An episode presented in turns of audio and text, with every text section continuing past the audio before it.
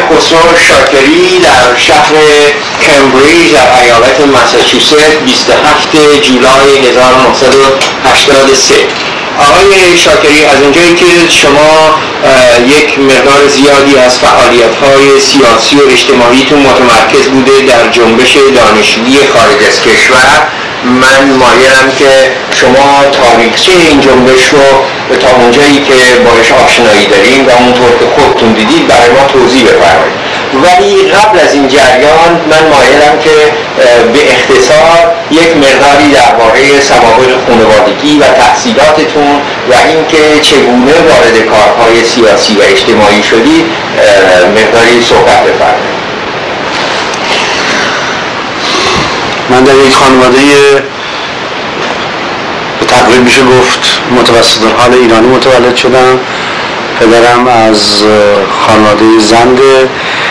پدرم ولی از اونجا که پدر بزرگم خانواده رو در غرب ایران رها کرده بود به تهران آمدیم و شغل تجارت رو برگزیده بود پدرم هم همین شغل رو ادامه دادیم و به تجارت فرش مشغول بود. مادرم از خانواده است اهل آذربایجان و ایران و همچنین از سمتی از لنکران. از زنهایی بود که در آغاز حکومت پهلوی شغل دبیری رو پذیرفته بود و تا موقع ازدواجش به شکل به این شغل آموزش مشغول بود. در تهران متولد شدم. دبستان رو در دوران بلافاصله بعد از جنگ گذروندم. در دبستان خرد دبیرستان رهنما و سپس دبستان البرز در سن 18 سالگی به آمریکا سفر کردم در کالیفرنیا چه سالی بودین در سال 1957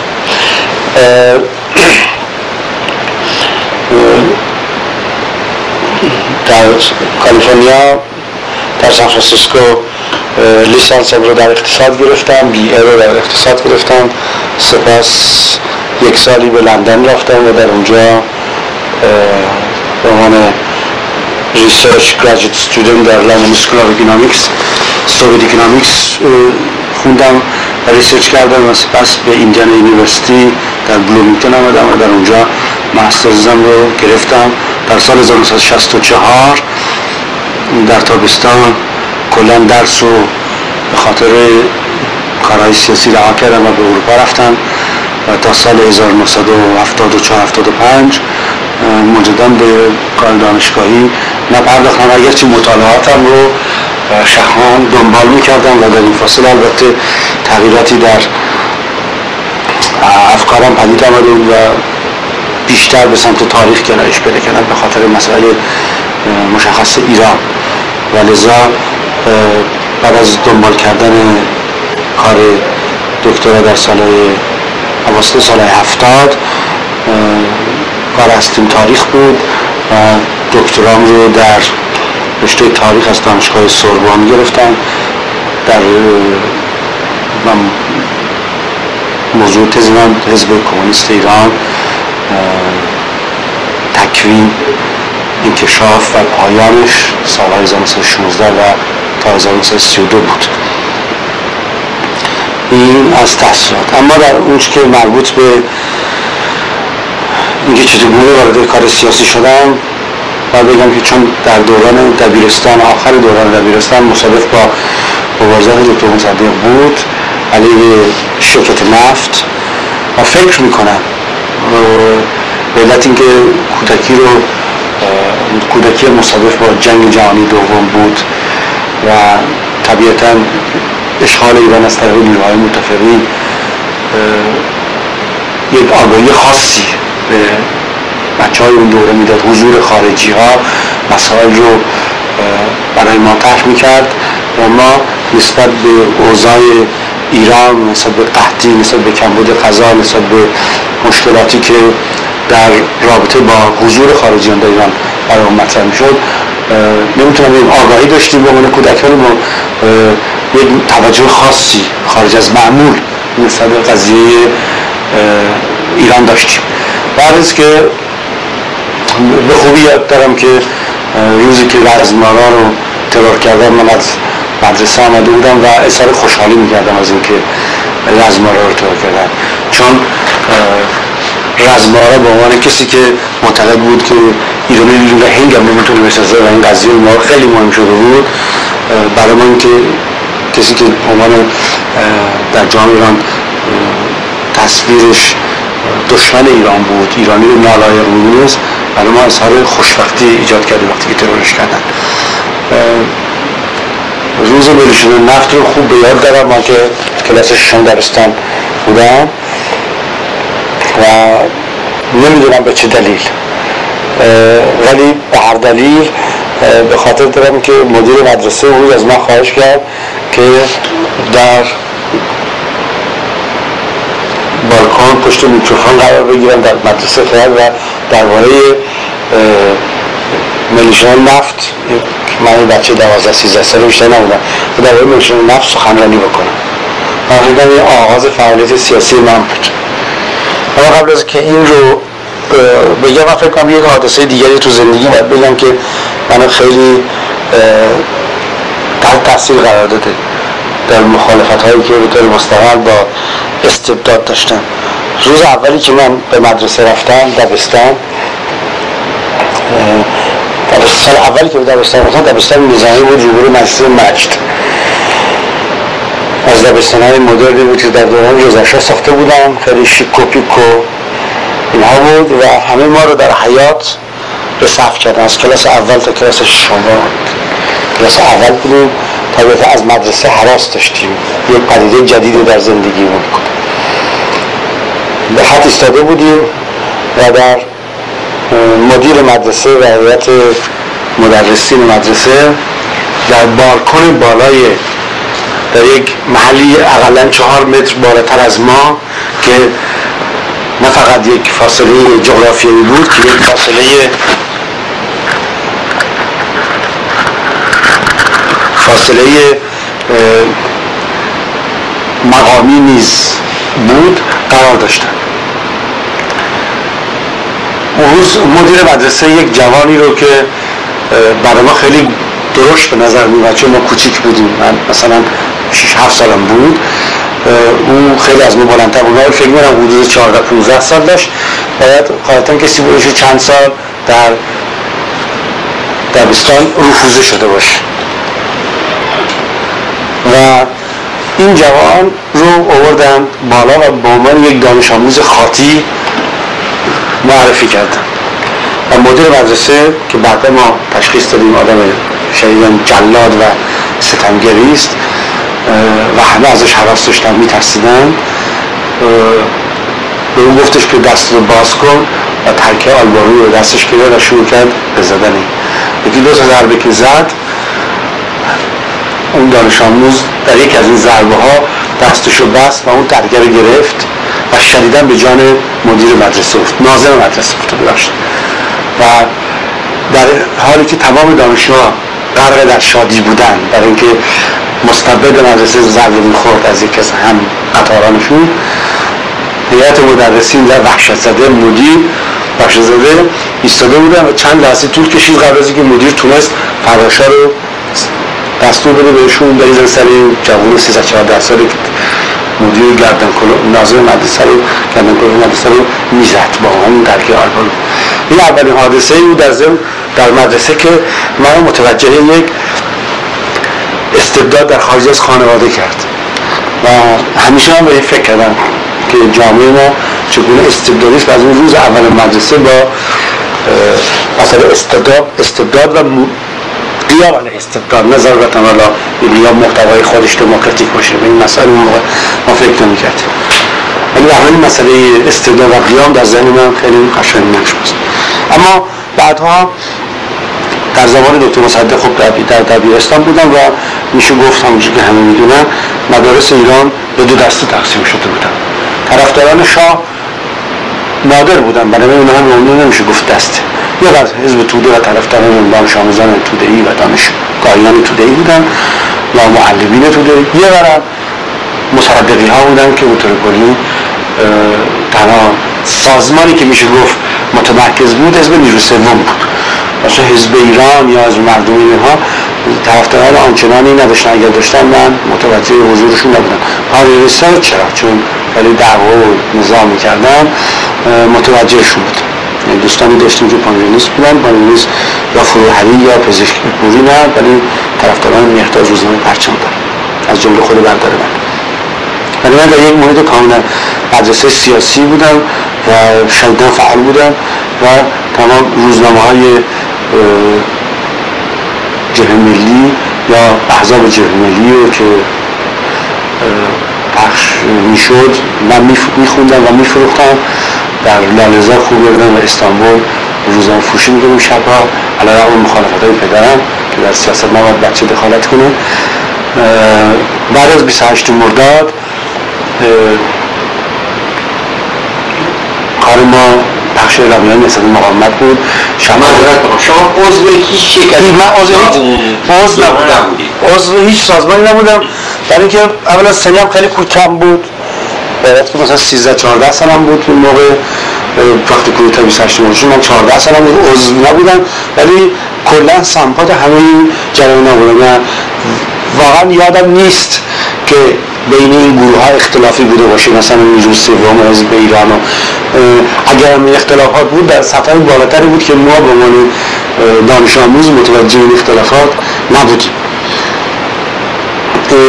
ولی از همون آغاز خوب یادم میاد که بین رهبران جبهه ملی خیلی من از حسین فاطمی خوشم میومد به خاطر رادیکالیسمش.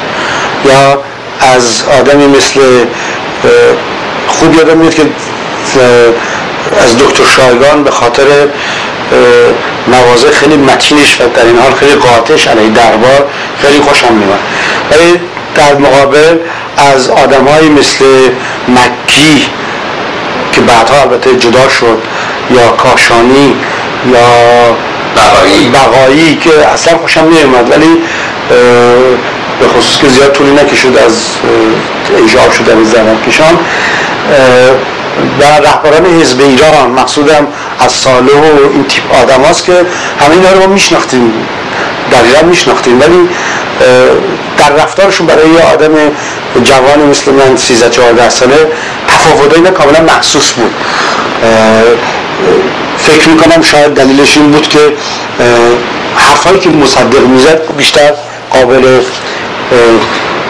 انتباق با حرفای مثل فاطمی یا شایگان بود تا با ساله و امثال هم و اینا رو من ذکر می‌کنم برای اینکه بعدها اینا در زندگی من انتخاب هایی که من در زندگی کردم فکر می‌کنم تاثیر گذاشته. بعد از 28 مرداد همونچه که گفتم ما کارمون بخش اعلامیه مثل مقاومت بود. خودم که بیشتر این اعلامیه از طریق کانال حزب پرچمداران پنجانیست پرچمداران که برادرم عضوشون بود از فعالینشون بود. می‌رسید و شبها و ما با دوچرخه می‌رفتم منزل که از دوستان این اعلامیه رو می‌گرفتم و توی شلوارم جورم تا می‌کردم و میذاشتم توی شلوارم.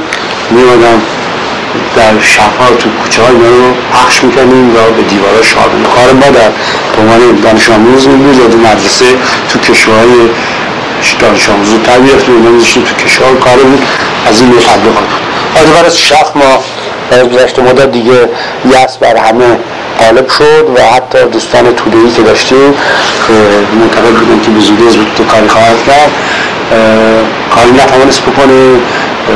بگیر بگیر شروع شد و فاطمه رو گرفتن و افسران حزب تو گرفتن. و ما کاملا معنیس شدیم ولی تمام اینها مانع از این نشد که اون میشه گفت حتی دشمنی که ما از رژیم شاه داشتیم و کودتا 28 مرداد هرگز از دل ما بیرون نره. به خوبی یاد دارم که روز 28 مرداد من با پدرم از بازار می‌بریم و جلوی ماشین ما رو شعبون بیمخ و طرفداراش گرفتم و به زور عکس شاه چسبوندن رو شیشه با چسب که بعدا کندنشان مشکل بود و بابت این پول گرفتن از حالت تحمیلی باز بر, بر من اثر گذاشت. و بعد از ظهرش با بعد از که رادیو تهران به صدای میرشرافی و اون خانم ملکه اعتزادی خانم محترم ملکه اعتزادی اعلام کردن که فاطمی قطع قطع شده مصدق دستگیر شده چینا ما کاملا رویه رو باخته بودیم و این رو بیشتر از عدم قاطعیت مصدق در از بین بردن قاتلین افشار دوست می‌دونستیم خصوص من خوب یادمه این مسئله من اخیرا فکر کردم که سگرم در پس ذهنم اینها بیابم. و اینها بعدا برای من البته اهمیت پیدا کرد این قضای 28 مرداد.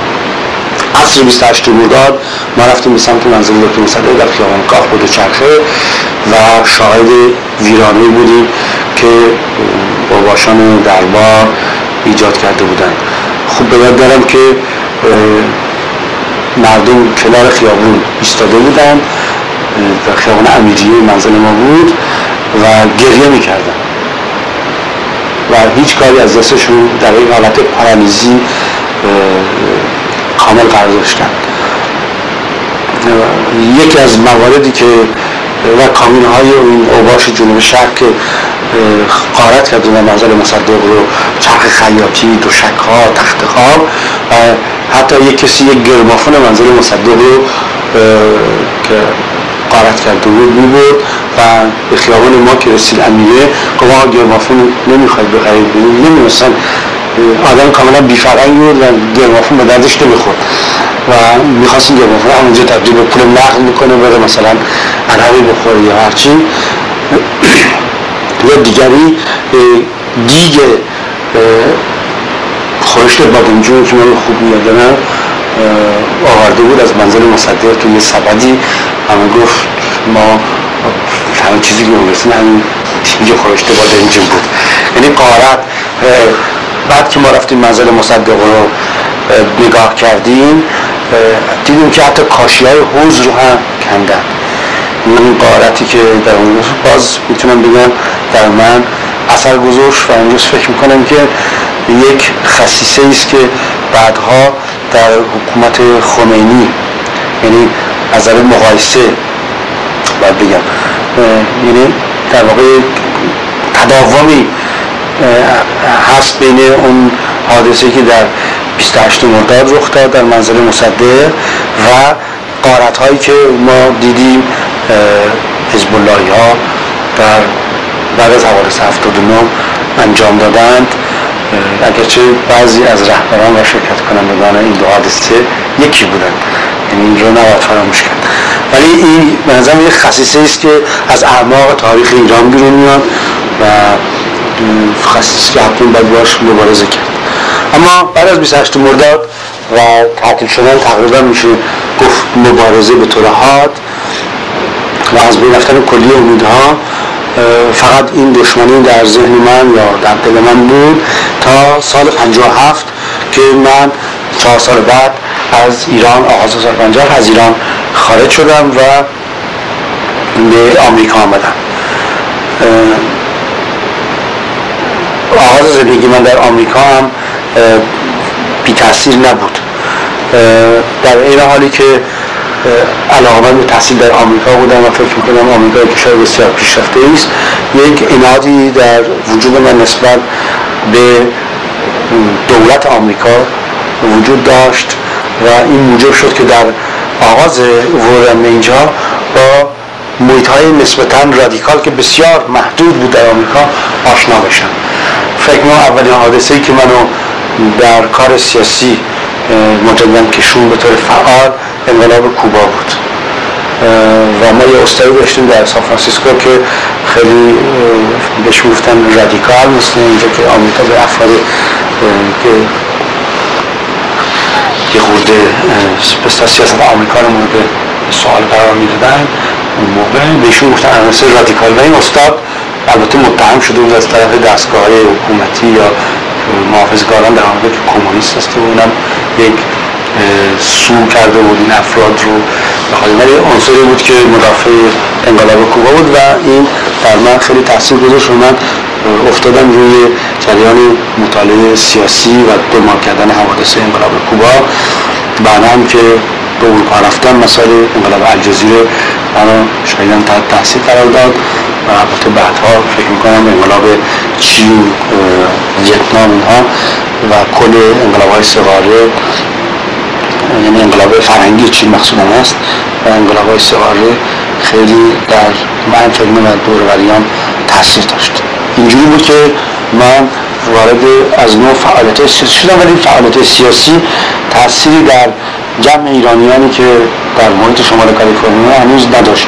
محیط کاملا غیر سیاسی اپوزیتیک بود و قالب ایرانی حواستشان با از حرف سیاست بزنم یعنی اختلافی که رژیم شاه در ایران برقرار کرده بود در محیط دانشجوی خارج از کشورم بود. اما در همزمان با بحران اقتصادی که در سال 1959 رژیم شاه پیش آمد فعالیت های کوچکی ولی در این حال به نظر من مهمی در برخی از شهرهای اروپا محل اقامت برخی از دوستانی که در جبهه ملی یا حزب توده یا بیاد فعالیت داشتن به وجود من یا حضور داشتن به وجود من. همزمان با این فعالیت ما هم در شمال کالیفرنیا آسته آسته صحبت از سیاست کردیم تا آمدن دکتر امینی و شروع فعالیت های در ایران. در این موقع بود که اردشیر زادی پاسپورت آقایان شاهینی محمد فاطمی خودساده و بهار نقشه رو توریف کرد و این تبدیل به یک کاز سلبری شد برای اینکه ما بریم با یک کار دفاعی اونچه که بعدا معروف شد به کار دفاعی در کنفدراسیون. بنابراین ما یک سری جلساتی در شمال کالیفرنیا در دانشگاه برکلی گذاشتیم. کسانی که من خوب به یاد دارم در این فعالیت شرکت داشتن آقای حسن لباسچی بود که از دوستان قدیمی نیرو سوم بود و بعدها در سازمان آمریکا خیلی فعال شد. برای سازمان آمریکا در آمریکا شد. عضو جبهه ملی بود جبهه ملی آمریکا. آقای دکتر فرما فرمایان استاد بیولوژی بود جوانی بود. اسم کوچکش اومد اسمان یادم نیست. استاد بیولوژی در دانشگاه استنفورد بود استاد جوانی بود که هیچ کلاش سیاسی خاصی نداشت فقط طرفدار اونجوری خودش می‌گفت اکادمیک فریدم بود و به این توقیف گذرنامه اعتراض داشت. آقای دکتر چنگان بود که من در اولین بار همون در اون حوادث باش آشنا شدم. منتها ایشون سوابق نسل آزادی داشت. بنابراین جبهه ملی بود. و اون موقع شدیدن مصدقی و طرفتای دکتر مصدقی و این پیوندی بود که ما رو در لباسچی چندان و ما این رو به هم وصل کرد و ما فعالیت های سیاسی شروع کردیم و سعی کردیم. و بازگشت من به اروپا بعد از فاق تحصیل شدن از دانشگاه در سال 1961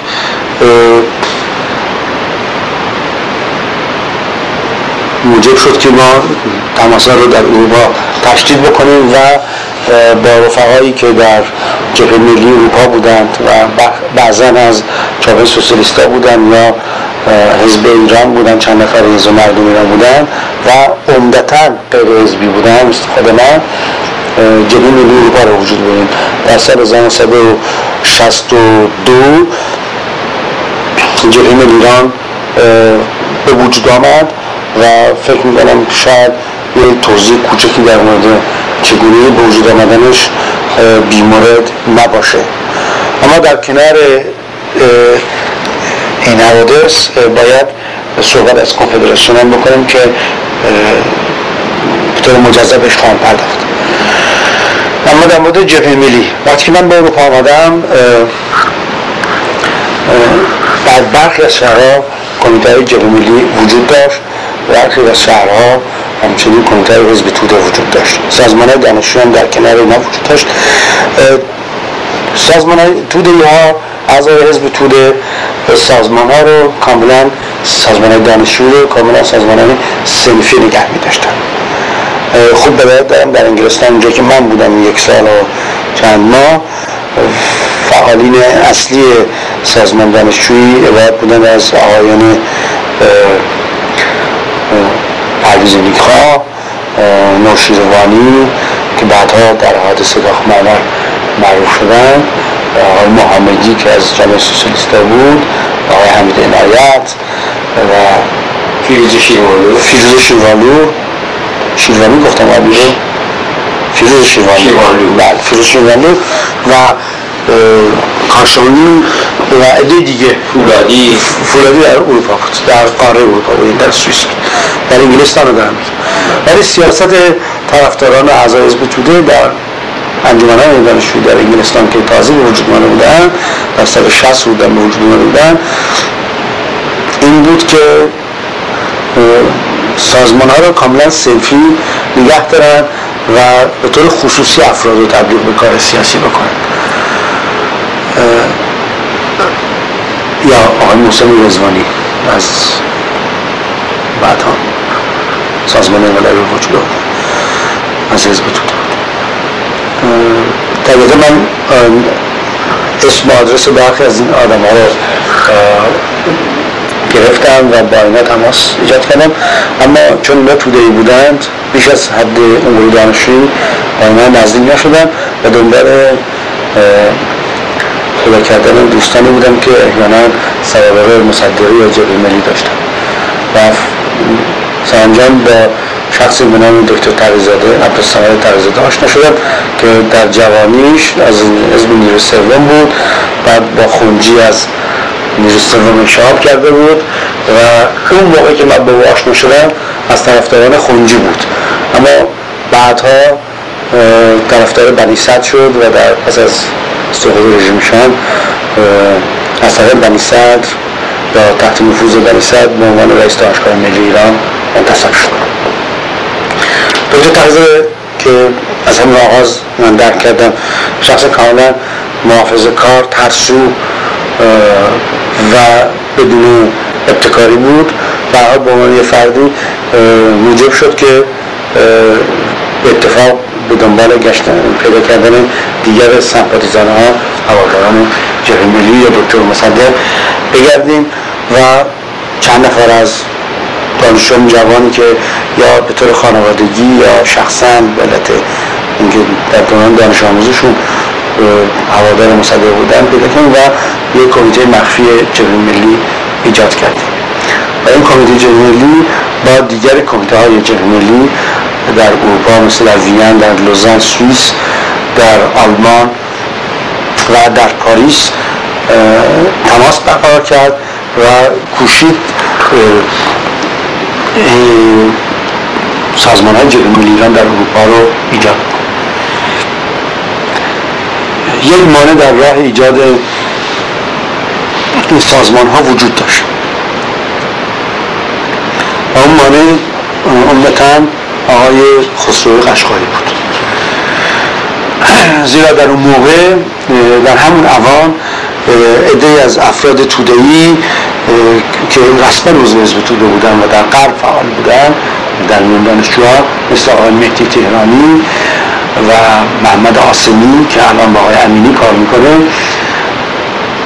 اینها روزنامه باختر روز رو تحریر درست کرده و روزنامه باختر روز رو به نام ارگان جمهوری ایران در خارج از کشور در و این به نام آقای خسرو قشقایی بود. ولی در واقع حزب توده بود که در پشت این روزنامه رو منتشر می‌کرد. و ما چون آگاه بودیم به این مسئله و در این حال نمی‌خواستیم خسرو قشقایی به عنوان آدم همکار مصدق یا دوست مصدق یا هوادار مصدق در مجلس شورای ملی بله.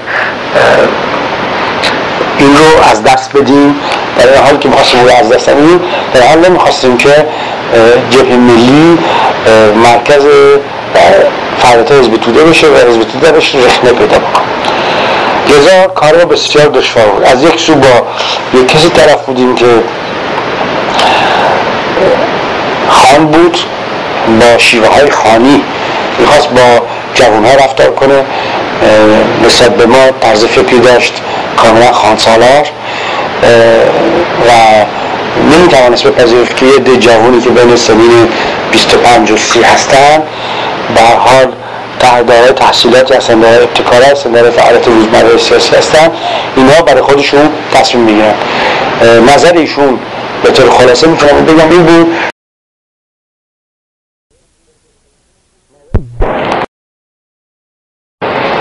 نظرشون به طور خلاصه این بود که ما باید تحت فرمون ایشون قرار بگیریم. ایشون البته به این سرعت نمیگم ولی کش که یه مبارزه نزدیک به یک سال برای ایجاد جمهوری اروپا داشت. ولی ما بالاخره با حوصله زیاد جلسات مداوم با ایشون موفق شدیم. ایشون رو راضی کنیم. که یک هیئت تدارکی برای ایجاد کنگره مؤسس سازمان های جمهوری در اروپا به وجود بیاد. ایشون هم عضو این هیئت بشه هم با مشترکن کار رسیدگی به اعتبارنامه های شرکت کنندگان در این کنگره و کمیته های جبهه ملی در کشورهای مختلف و شهرهای مختلف اروپا رو بررسی بکنیم.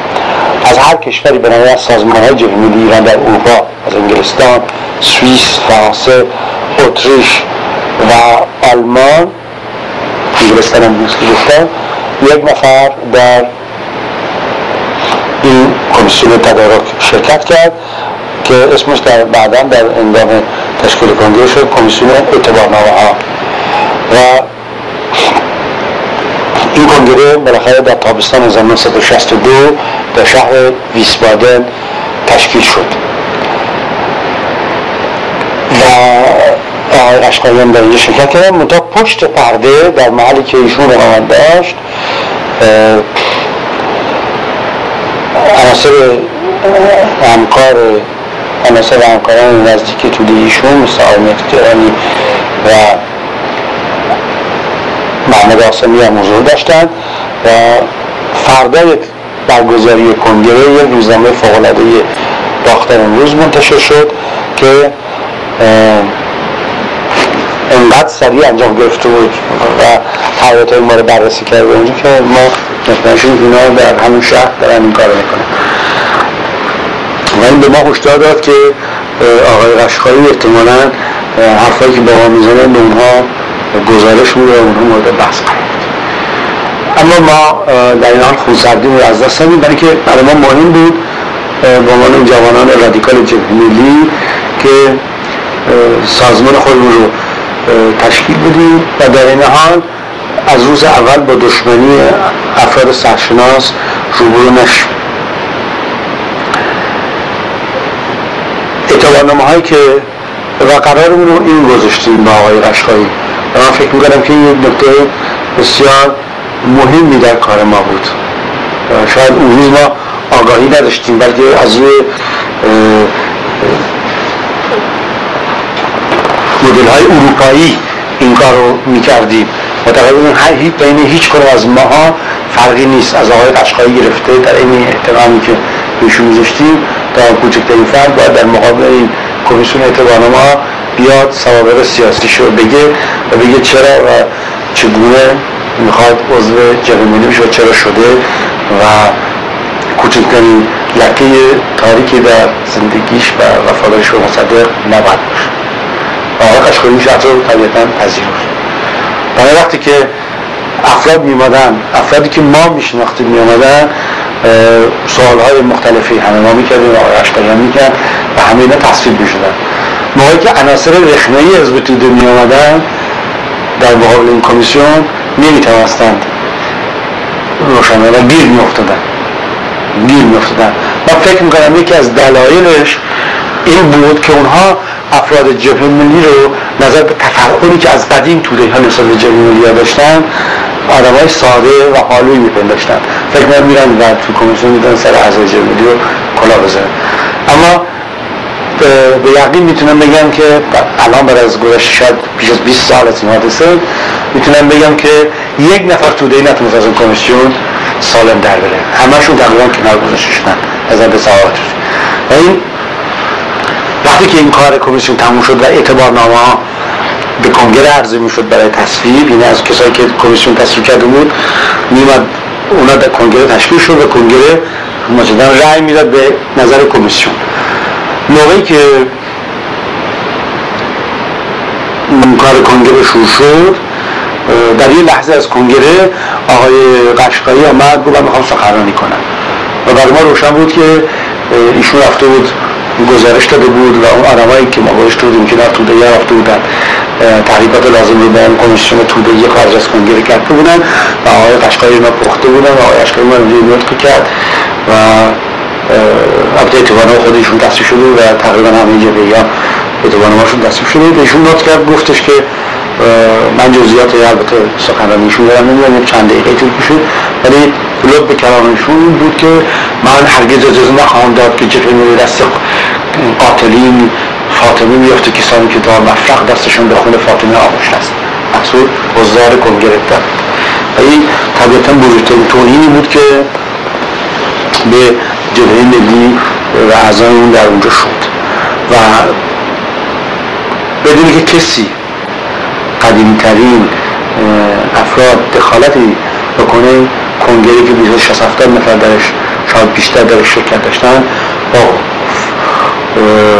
با خو کردن آقای قشقایی مجبور کردن او رو کنگره رو تحریم کنن. که این توهین بزرگترین توهین خصوص تو اتمسفر مبارزه بین حزب توده و جبهه شدیدن تنس بود و چی میگن آلوده بود و حالت مقابله با حزب توده داشتیم اکسیون این مقابله با آقای قشقایی ایشون رفت بیرون و کنگره یکی دو نفر هم فکر ناز کردند و گفتن که ما باید خون اون حفظ کنیم و کار خودمون همچنان ادامه دیم کار ما قانونی است و کنگره یک هیئت اجرایی انتخاب کرد یک شورای عالی انتخاب کرد و سپس به طور فدراتیو.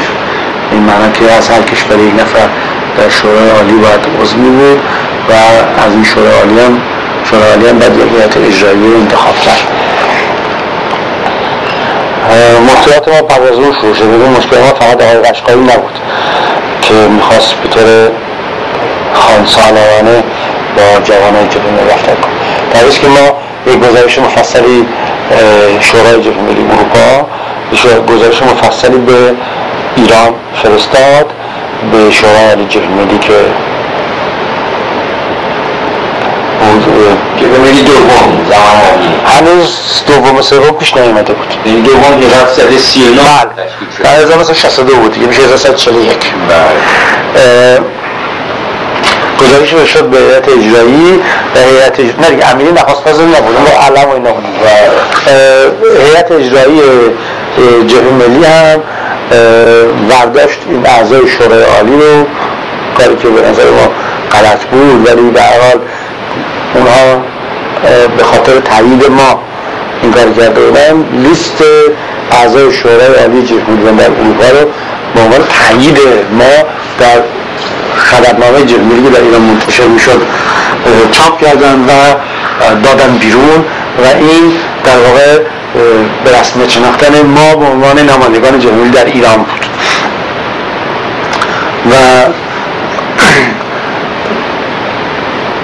جمهوری شروع کرد فعالیتش روزنامه ارگانش رو داد بیرون و اعلام کرد که هیچ روزنامه دیگری رسمیت نداره مقصود روزنامه باختر امروز بود. ایران آزاد ارگان جمهوری سازمان جمهوری در اروپا بود شروع کرد به انتشار. این روزنامه وجود داره. علاقمندان طبیعتا می‌تونن به این روزنامه وجود رجوع کنن. نمی‌دونم فیلم در هم در اروپا هم در آمریکا. الان منتشر میشه. بله الان هم گاهی منتشر در مجموع. برخی از اون دوستان قدیمی که بودن هنوز در جبهه هستند. بنابراین اعضای اختلاف بعدی که در جبهه ملی وجود اومد بین افرادی بود از جبهه ملی که اقلیت کوچکی بودن مدت سابقه سیاسی بیشتر داشتن. افرادی بودن که عضو سازمان های یا احزاب جبهه ملی بودن مثل حزب ایران از مردم ایران. اما سازمان پانیانیست دارن. یا بعضا طرفداران خونجی اما جامعه سوسیالیست هنوز عضو جبهه ملی نبودن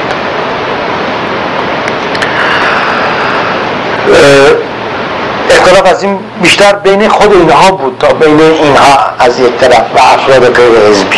فعلا هر کدوم از این گروه ها سعی می‌کردن که در سیاست خودشون در جبهه ملی اروپا تامین بکنن.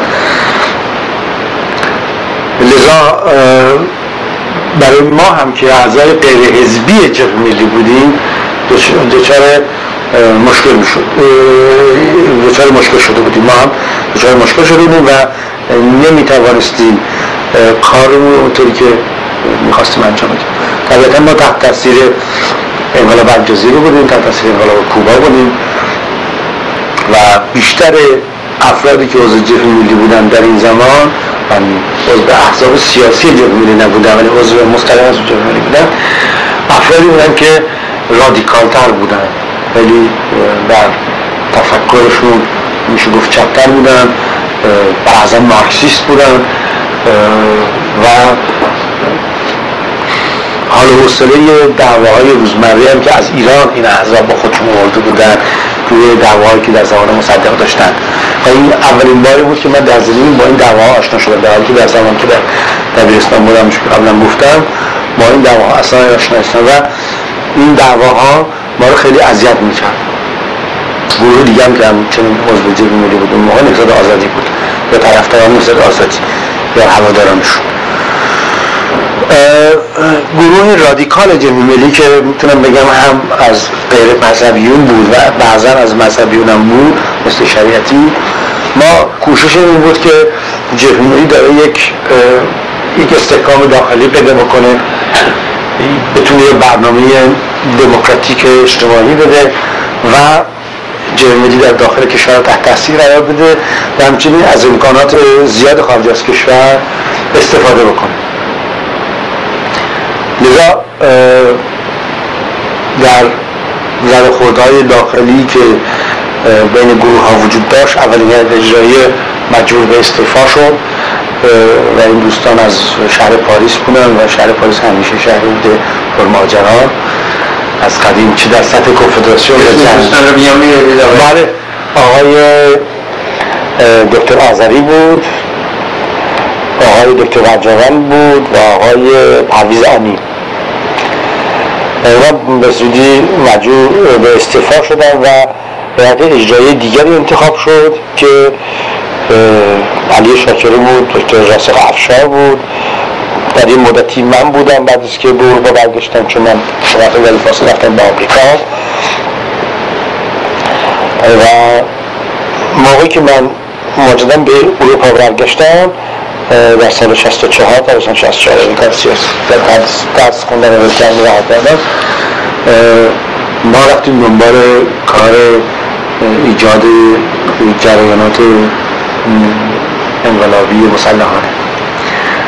بنابراین روزنامه از قبل از این دوران روزنامه ایران آزاد شروع کرده بود خاطر جنگ چریکی چگوارا چاپ کردن ترجمه چاپ کردن در نشریه و تبلیغاتی که می‌کرد در درون بیشتر و در خارج کمتر ولی به در خارج که در روزنامه بیشتر جهت دادن به مبارزه مسلحانه برای سرنگونی رژیم شاه بود.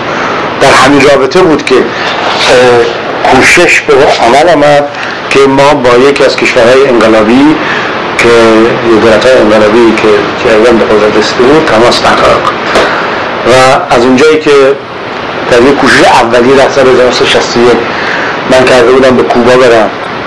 از همون موقع که 1961 برمیگشتم به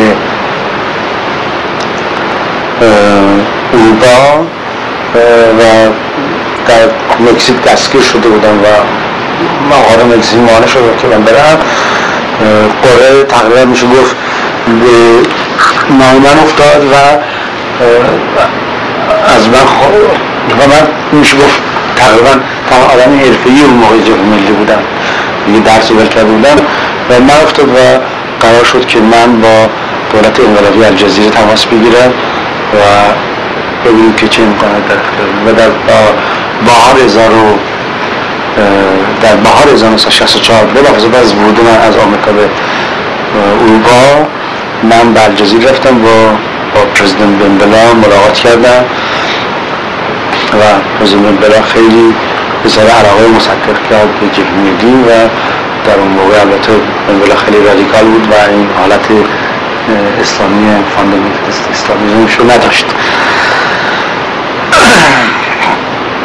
همیشه گفت چپ بود یعنی ناسیونالیست چپ بود و هم خیلی مصدق و جهمیدی علاقه داشت.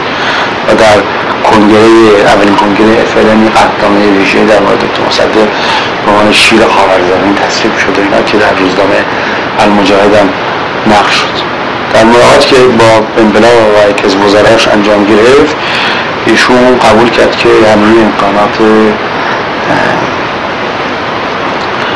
لازم رو در اختیار سازمان جمهوری ایران و سپس جمهوری اروپا جمهوری ایران قرار بده. و من با خوشحالی فراوان زرد رسمی به اروپا برگشتم و این خبر به رفقا دادم که آقا خلاصه بار ما. البته بگم که این سیاست کل جبهه ملی نبود به خاطر نه به خاطر اینکه ما فکر نمی کردیم که کل جبهه ملی نباید در این ماجرا شرکت کنه. بلکه بیشتر به خاطر مثلا امنیتی بود. فکر که یک سرکل محدودی یک گروه محدودتری در هیئت اجرایی حتما شورای ملی و برخی از اعضای فعال و شدیدا متعهد از این ماجرا خبر داشته باشه. و ما می‌خواستیم بریم پای انتخاب افراد مبارز از اینجا و از ایران برای دیدن دوره نظامی و رفتن به اعلان شورای کار مبارزاتی. بنابراین رفتیم پای تنظیم یک برنامه سیاسی دموکراتیک که بتونه پلتفرم لازم برای کار نظامی باشه. بعد از بازگشت به ایران و به ایران مقصود به اروپا من بلافاصله سفری به پاریس کردم و با سردمداران مورد اختلاف اونجا مثل آقای بنی صدر ابوالحسن بنی صدر علی شریعتی دکتر برجاهان عویز امین و غیره صحبت کردم. بدونی که به اینها به از شریعتی چون به شریعتی بیشتر اعتماد ما داشتیم. به شریعت به هیچ کنم از اینها ما نگفتم که یا من نگفتم که ما با بنبلم ملاقات داشتیم و اینا. چون این اگرم اطلاعی قرار بود بدیم و از طریق ارگانهای رسمی دادیم. ولی این جبهه ملی ایران هم اطلاع چون نخیر حالا اونم عرض می‌کنم که یک تیکه است که باز فراموش شد. به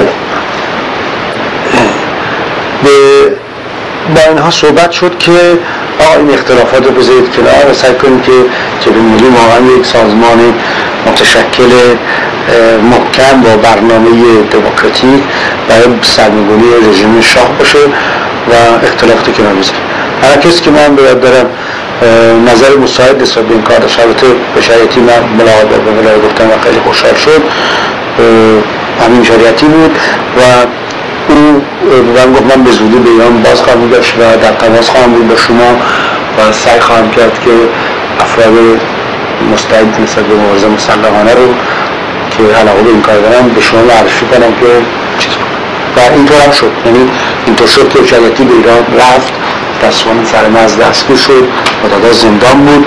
ولی فکر می‌کنم این ایده رو به حال به شهر مشهد برد و در میون افرادی که باش در تماس بودن در شهر مشهد یا دو پدرش بودن و سمپاتی, سمپاتی به جبه ملی یا متد آزادی داشتن این رو پخش کرد فکر می‌کنم. چون می‌دونیم که قسمت اعظم ایجاد کنندگان هم مجاهدین خلق و هم چریکای فدای خلق از شهر مشهد هستن برادران احمدزاده مفتاحی ها و مفتاحی نخیر داشت پویان و غیره و حتی رجبی و دوستانشون. فکر کنم و این همه شاگردان شریعتی بودن این ایده فکر می‌کنم که برحال از جهون ممکنه جهون اروپا نقش مستقیمی نداشته باشه ولی در بخش ایده جنگ چریکی و ایده سرنگونی که ایده بود کاملا متفاوت از نظرات رهبری محافظه کار جهومی در ایران از بعد به نظرم بعضا به حساب جهومی اروپا گذاشته بشه بر تقدیر شریعتی این روی موافق نشون داد. بنی صدر بعد نیست این حادثه رو نقل کنم. خوب به یاد دارم که در هم ماه آوریل که من برگشته بودم از الجزیره و در پاریس باشون ملاقات داشتم ما در کنار در خیابان بولوار سمیشه بین میدان لوکزامبورگ و انتهای خیابان پررویال استای مترو پررویال در کنار نرده های باغ لوکزامبورگ قدم می‌زدیم که صحبت همون قابل کنترل نباشه از نظر مثلا می‌گیرم یه تصویری از مبارزه مسلحانه و لزوم این و سرنگونی رژیم به بنیست میدم و ذکر بکنم که ایشون قانع می‌کنم که یک اتحاد بین افرادی که متفاوت عقیده از نظر مسلکی حتما ضروری است. بنابراین اختلافات شخصی رو باید کنار گذاشت. آقای بنیصد به من گفتش که من با هیچ کسی اختلاف شخصی ندارم. من خیلی خوشحال شدم از این گفتم که امیدوارم که در عمل هم شاهد این امر باشم و ایشون گفت اضافه کرد بلافاصله و مایه یست من شد. گفت من فقط کاندید ریاست جمهوری ایران هستم و مقام جزئی من رو جلب نمی‌کنه. بنابراین سر مقام نامبرت اجرایی جمهوری شورای جمهوری از این نوع چیزها و دبیر دبیری کنفدراسیون برای من چیزهای ناقابلی هست و من گفتم که البته با تنز گفتم والا فکر می‌کنم که در این زمینه رقیبی نداشته باشه چون تمام مایی که مشغول این نوکار هستیم نظرم بیشتر به اینی که بریم ایران مبارزه کنیم و معلوم نیست از این مبارزه زنده بیرون بیان نه اینکه ضرورتا می‌خوایم کشته بشیم ولی معلوم نیست عاقبت چنین مبارزه چی باشه. توش مردن هم هست.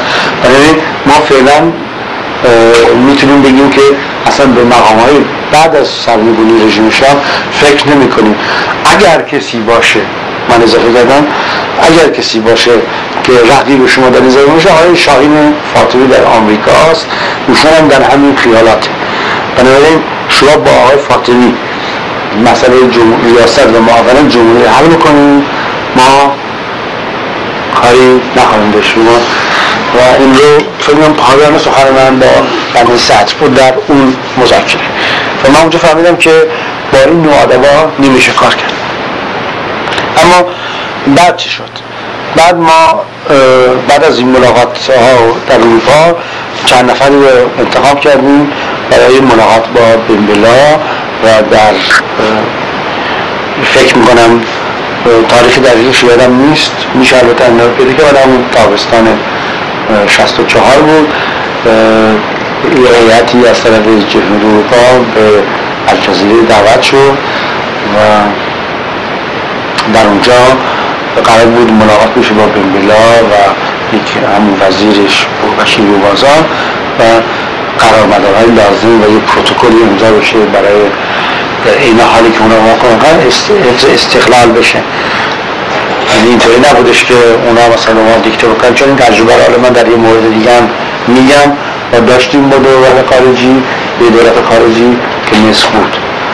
و اون حادثه این بودش که در سال 1962 موقعی که من در لندن بودم در از تظاهراتی که ما کرده بودیم علیه رژیم شاه چون ما دوستان مصری هم داشتیم این خبر به سفیر مصر رسیده بود و سفیر مصر با من تماس گرفت که ما بخوایم شما رو ببینیم. منم طبیعتا مهمه آدم تشکیلاتی بایت اجرایی جهنلی اروپا خبر دادم. اونها به من گفتن شما می‌تونید برید بدیدن ببینید که استفسار کنید. سفیر مصر به ما گفتش که رئیس ناصر حاضر هر کمکی رو به شما برای آزادی مصدق و سرنگونی رژیم شاه و آمدن کارت جرملی بکنه. من گفتم من هیچ حرفی طبعا نمی‌تونم بزنم و میره باید مفصلا گزارش کنم باید بعد در شورای عالی ملی مثلا مطرح شد. در اونجا تصویر شد که ما به عنوان ملی طبعا باید شروطی قائل بشیم. شرط این ما یه شرط خواهیم داشت. و شرط ما این خواهد بود که مصری ها هر نکومت که ما بکنن هیچ شرطی نمی‌تونن روی بزنن. بنابراین قرار بود که ایستگاه مثلا ما ازشون ایستگاه رادیو بخوایم عمدتا.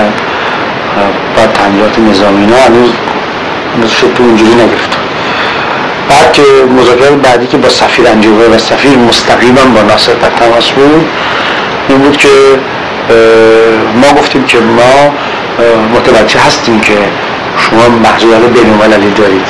و اون در ایستگاه رادیو احتمالی ما حرفایی رو نخواهیم زد که به سیاست خارجی شما در منطقه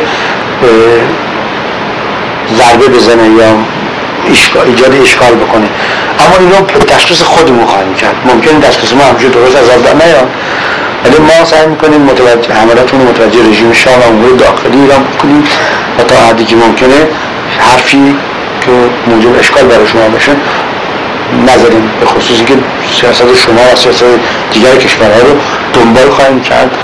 و یه اما هیچ نوع سانسوری از جانب شما نخواهیم پذیرفت.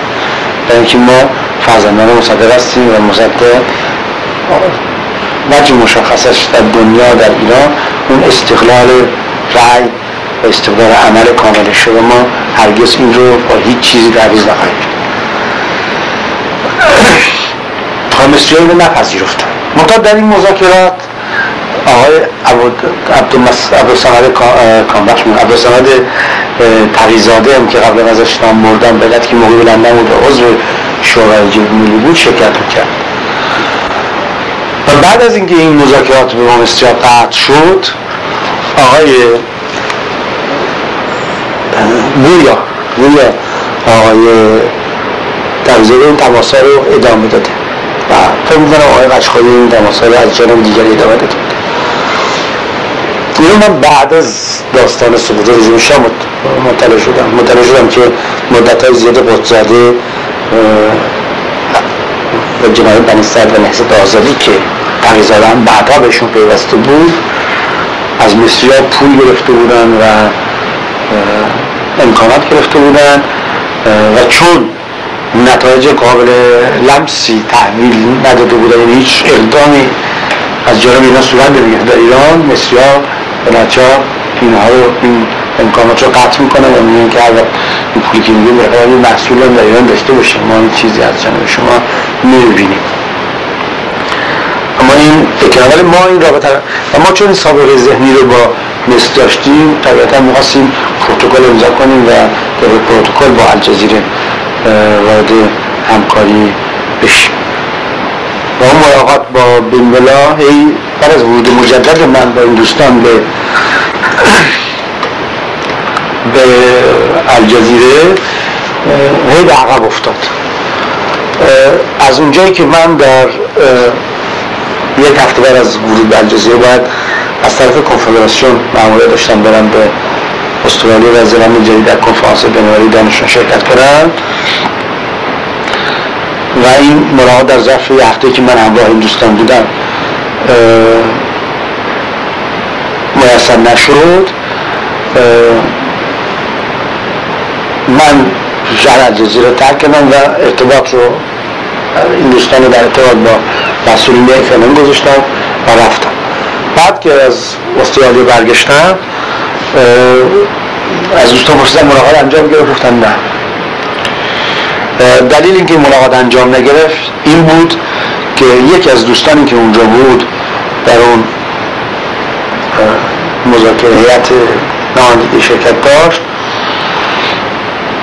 آدمی بود که به نظر من این کار نبود و از کسی بود که من از اول مخالف شخصا مخالف شرکتش در هیئت نمایندگی بودم و از اونجایی که رأی دموکراتیک می‌دونم که کی بیاد کی نیاد بالاخره اونا اونا دیگه معتقد که او باید بیاد او هم آمد.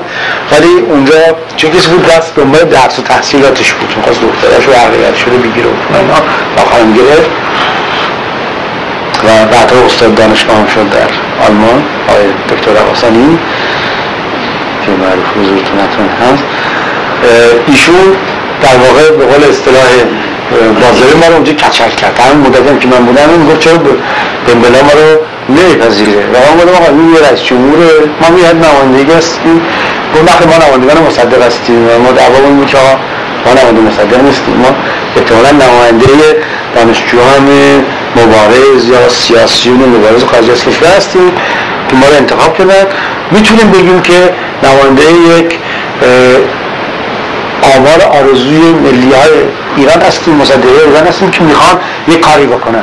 ولی به این بلا به حال حتما مشکل داره. اگر نما رو دعوت می‌کرد اینجا این امکاناتی که تعلیم در اختیار گذاشته هتل و فلان